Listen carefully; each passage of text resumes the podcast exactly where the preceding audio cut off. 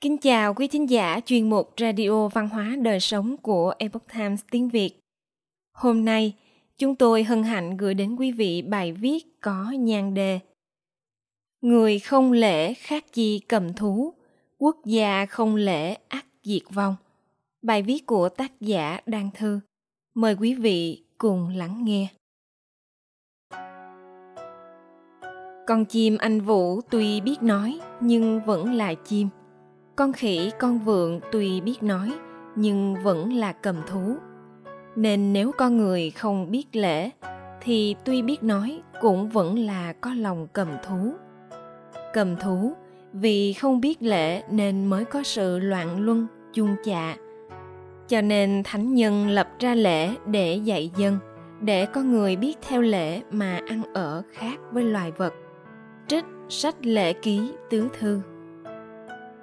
Mới đây một vị giáo sư đề xuất phải bỏ câu khẩu hiệu tiên học lễ, hậu học văn, vì đó là sản phẩm của nền giáo dục nho giáo, phục vụ cho mục tiêu đào tạo người thừa hành, coi việc đòi hỏi người dưới phải phục tùng và giữ lễ với người trên là yêu cầu số một. Thế nhưng khi khảo cứu cội nguồn của lễ cùng những lời giảng của thánh hiền thời trước, không hề thấy những điều mà vị giáo sư đề cập, nếu không phải là hoàn toàn ngược lại. Vậy lễ là gì? Khởi nguyên từ đâu? Vì sao các bậc thánh hiền, đại trí phương Đông và phương Tây đều coi trọng lễ? Xem lễ là đầu mối của con người và quyết định sự hưng vong quốc gia. Nội hàm của chữ lễ. Chữ lễ bao gồm bộ kỳ cùng với chữ phong tổ hợp thành. Bộ kỳ trong chữ lễ có nghĩa mách bảo, chỉ ra. Theo thuyết văn giải tự, sự biến hóa của thiên tượng là dấu chỉ mách bảo của trời cho con người biết thế gian sắp xảy ra biến động gì. Văn hóa cổ đại tin rằng vạn vật trong vũ trụ do đấng sáng thế tạo ra. Sự thay đổi và biến hóa của thiên tượng là để tỏ rõ thiên ý, điểm hóa cho con người. Còn phong là khí cụ được sử dụng trong các nghi lễ cúng tế thời xưa. Thiền tử lập đàn tế trời gọi là phong. Từ nội hàm của chữ lễ cho thấy khởi nguyên của lễ là từ sự tôn kính thần. Người xưa tế lễ trời bởi biết mình là con của Thượng Đế, có sứ mệnh ở trần gian, nên trước tiên phải kính trời. Từ đó mà được các tường phúc báo.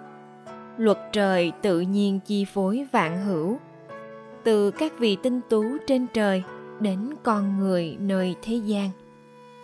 Lễ là quy phạm của trời, là chuẩn tắc của đất, là hành động của dân. Trời cao đất thấp, muôn vật khác nhau, cho nên thánh nhân mới nhân đó mà định ra lễ chế để phân tôn ti trật tự. Vạn vật trong vũ trụ là theo luật của trời gọi là thiên lý.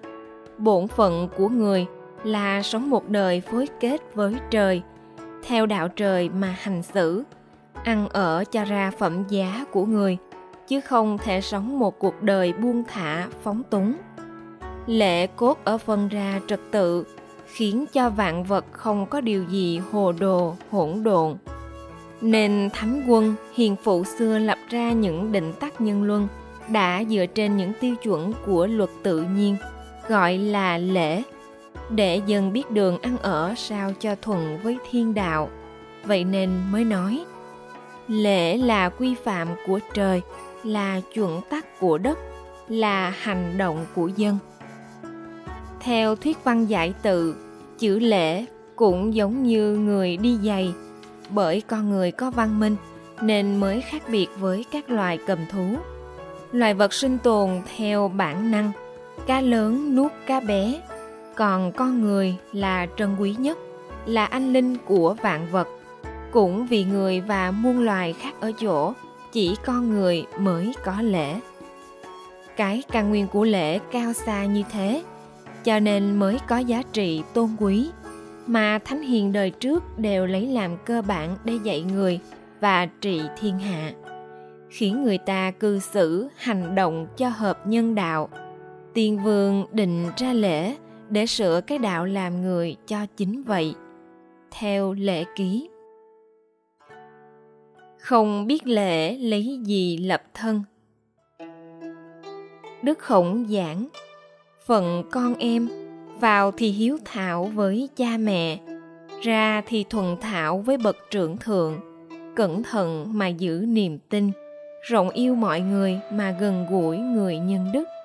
Thì hành những điều đó, còn thừa sức thì hãy học văn. Câu này thể hiện rõ chủ trương tiên học lễ, hậu học văn, học lễ trước, học văn sau của Khổng môn. Học lễ để trở nên con người có đức hạnh, phẩm giá. Học văn là học tri thức, rèn kỹ năng để lập sự nghiệp mưu sinh. Trong giáo dục thuở xưa, trường học không phải chỉ là nơi để truyền thụ văn chương, kỹ thuật, triết lý suông, mà chính còn phải là môi trường để tạo nên những con người toàn diện, biết sống xứng đáng của danh hiệu con người, biết trọng nhân cách, danh dự, biết kính trên, nhường dưới, biết xả kỷ vị tha, biết hy sinh cho đại nghĩa. Lễ nghĩa quy định những gì hay, những gì phải cho con người, dạy con người biết làm sao để trở nên đức hạnh thật sự. Ngày nay, giáo dục đi ngược lại tinh thần trọng lễ của cổ nhân, nặng về việc học văn, nhồi nhét cho thật nhiều kiến thức, lại bày vẽ ra chuyện học thêm tối ngày, khiến con trẻ mụ mị đầu óc chứ không coi trọng học lễ, trau dồi đạo đức, hoàn thiện nhân cách. Thế nên mới dẫn đến cảnh đạo đức học đường ngày một suy thoái đến mức đáng sợ. Trò đánh chửi thầy, thầy đánh chửi trò, dâm ô trẻ em, tham nhũng giáo dục, gian dối thi cử, ma túy, tệ nạn. Trầm sự loạn đó chính là bởi người ta bỏ lễ mà chỉ lo học kiến thức vậy. Thứ kiến thức cũng chỉ cốt lấy cái bằng, mà rời trường là quên ngay được. Càng thấm thía hơn lời Khổng Tử nói: bất học lễ vô dĩ lập, tức là không học lễ không biết gì mà đứng. Không học lễ thì cái phẩm tiết không rõ, đức tính không kiên, đứng vững sao được. Người không biết lễ, không có đạo đức thì không biết làm sao mà lập thân được vậy. Lễ quý ở chỗ dứt được điều ác từ lúc chưa nảy mầm. Đại Đới Lễ Ký có câu: cái biết của người ta là chỉ biết được cái đã có rồi, không biết được cái sắp có. Lễ là để cấm trước cái sắp có, pháp luật là để cấm sau cái đã có rồi. Ôi lễ, lễ quý ở chỗ dứt được điều ác từ lúc chưa nảy mầm ra, gây lòng kính ở chỗ người ta không trông thấy, để cho dân ngày ngày gần điều thiện, xa tội lỗi mà tự mình không biết. Lễ dạy người ta nên làm điều gì, không nên làm điều gì. Pháp luật cấm người ta làm điều gì, nếu không tuân thì phải tội. Lễ có ý giáo dục, pháp luật có ý nghĩa thống trị. Lễ có tính cách khoan, nhân, pháp luật có tính cách bạo, tàn. Cho nên Khổng Tử ghét dùng hình pháp, nói: sự kiện thì ta cũng như người khác thôi, phải làm sao cho đừng có kiện tụng chứ. Thậm chí ông cho rằng mắng giận để cải hóa dân là phương pháp kém nhất trong trung dung. Cho nên sự giáo hóa của lễ quý ở chỗ có thể ngăn chặn được việc xấu khi chưa xảy ra, còn dùng pháp luật thì chỉ để trị cái việc đã có rồi. Bởi vậy thánh nhân chỉ trọng lễ chứ không trọng hình. Sự giáo hóa của lễ tinh vi mà có hiệu quả rất sâu xa như vậy, cho nên thánh nhân rất chuộng lễ. Lễ là phương tiện giáo dục con người, dẫn dắt con người đến điều thiện một cách tự nhiên, mà không cần phải chú trọng tới hình pháp khắc nghiệt. Vì sao lễ trị hơn pháp trị? Thời cổ đại phương Đông và phương Tây đều thừa nhận hai bộ luật. Một là theo bộ luật tự nhiên, do Hóa Công đã ấn định. Cổ nhân gọi những định luật tự nhiên là lễ. hay là theo bộ luật nhân tạo do con người lập ra, gọi là pháp luật. Thánh nhân từ Đức Khổng Tử ra đời cho đến khi các nho gia chân chính sau này thấy rằng muốn trị dân có hai cách: thượng sách dùng lễ trị dân, khi ấy người trên làm gương đáng cho người dưới, sống theo định luật thiên nhiên, thiên lý, theo danh dự, dạy dân biết kính trời, yêu người, xấu hổ khi làm điều sằng bậy, hiểu rõ điều hay lẽ thiệt, phải trái. Đó là nhân trị, chính là vương đạo. Hạ sách là luật pháp trị dân, dùng hình phạt đe nẹt dân. Lúc ấy dân sẽ tìm cách để trốn tránh lề luật và không còn biết xấu hổ vì những hành vi bất chính của mình nữa. Đó là pháp trị, đó là bá đạo. Vốn con người đã không hoàn toàn, thì pháp luật do con người tạo ra cũng có không hoàn hảo. Các pháp gia xưa như Hàn Phi Tử, Thương Ưởng đã có một đời dùng luật pháp nghiêm minh để trị dân, nhưng cuối cùng đều thất bại vì gò bó miễn cưỡng, vô nhân đạo, không phù hợp với tâm lý con người. Thế giới ngày nay đề cao pháp trị, cũng dùng những lề luật hình pháp bên ngoài để trị dân. Chỉ cần dân tuân theo những thể chế, quy ước bên ngoài mà thả lỏng lòng dục của con người, mặc cho các tính xấu của dân tha hồ phát triển, miễn sao tránh được sự trừng phạt của pháp luật là đủ.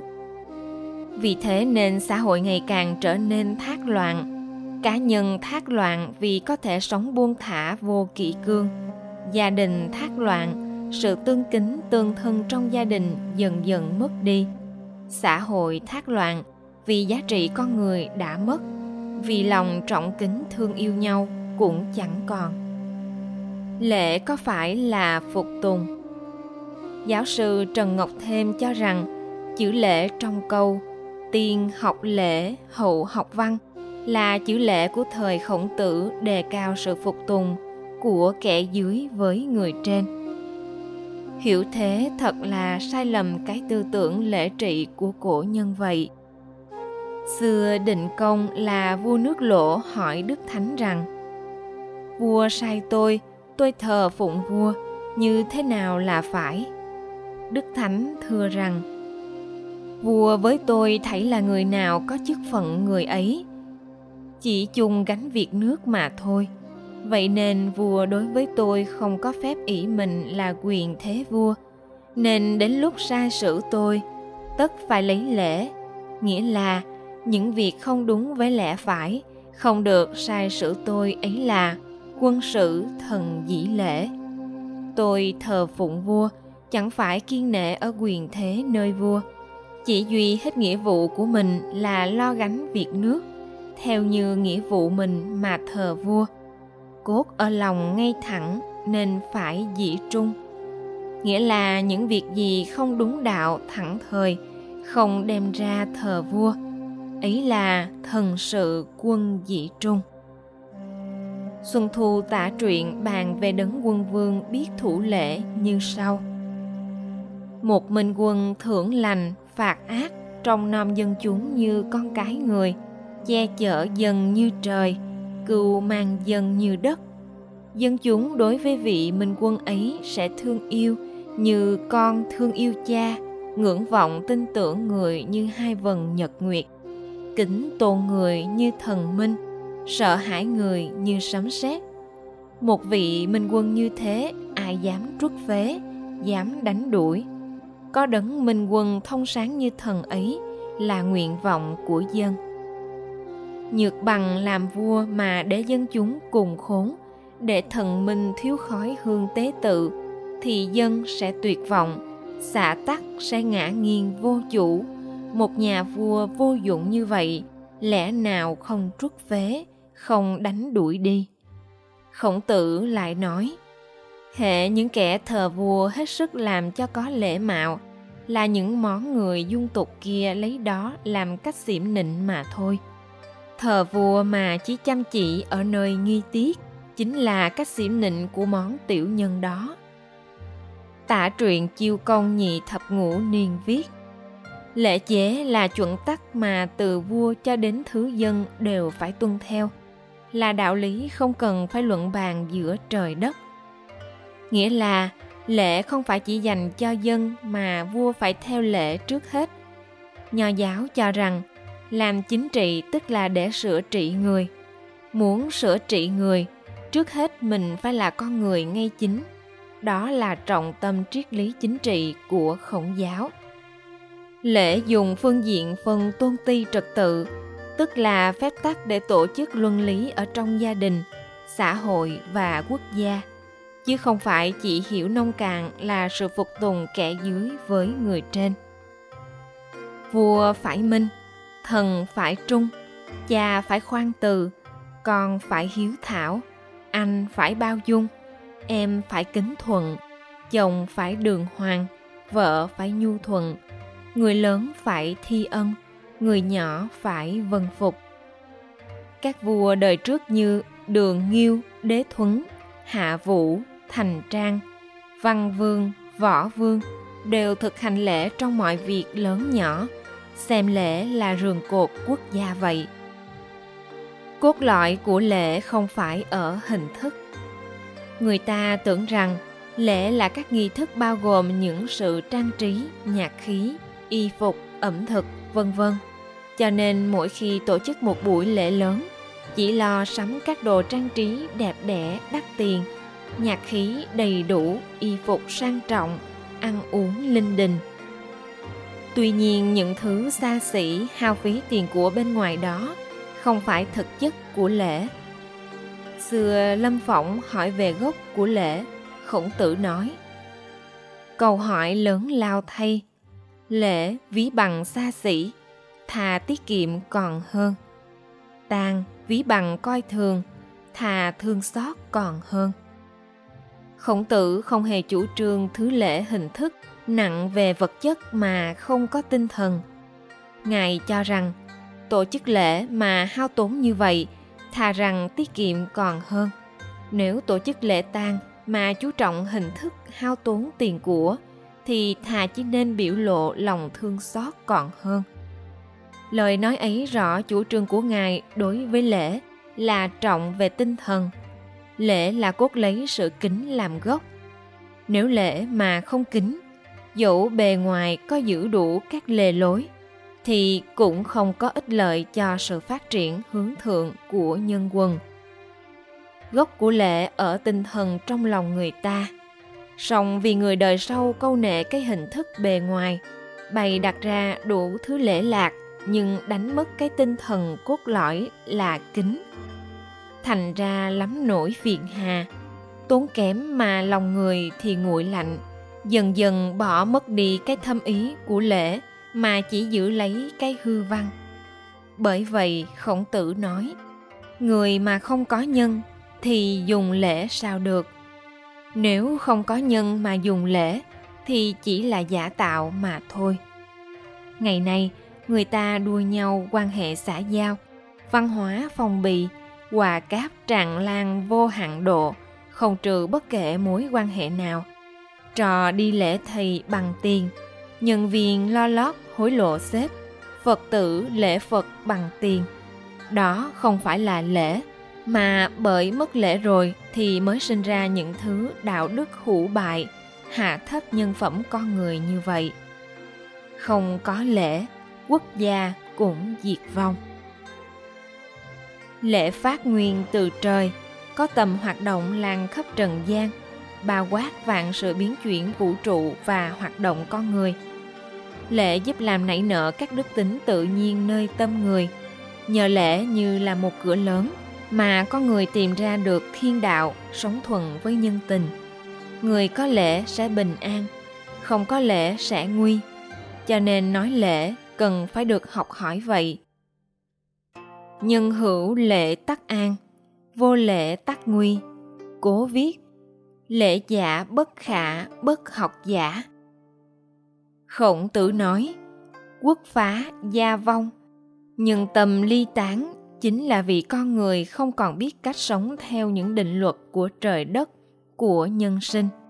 Lời ấy của thánh nhân soi vào xã hội hiện nay thì thật không sai chút nào.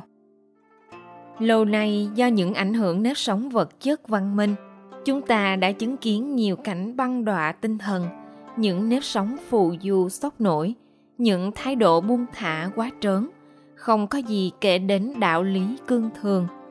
Những tàn phá về vật chất có thể được sửa chữa bằng tiền bạc, nhưng những tàn phá về tinh thần thì chỉ có thể sửa chữa được bằng công trình cổ súy và phục hưng lại nền đạo lý cổ truyền, khuyến khích để dân tu tỉnh sống theo cương thường đạo lý.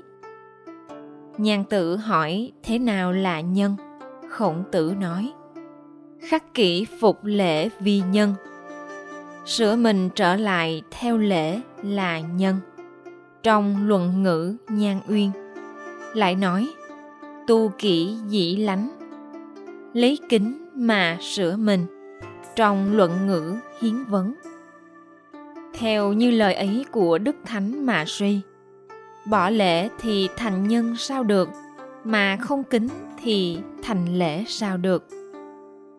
Cách đây hai nghìn sáu trăm năm, Quản Trọng khi làm tướng quốc nước Tề đã xem lễ đứng đầu trong tứ duy, lễ, nghĩa, liêm sĩ, để làm quốc sách chấn hưng tinh thần đạo đức cho dân. Rằng bốn đầu dây ấy nếu không dương lên được thì nước sẽ diệt vong.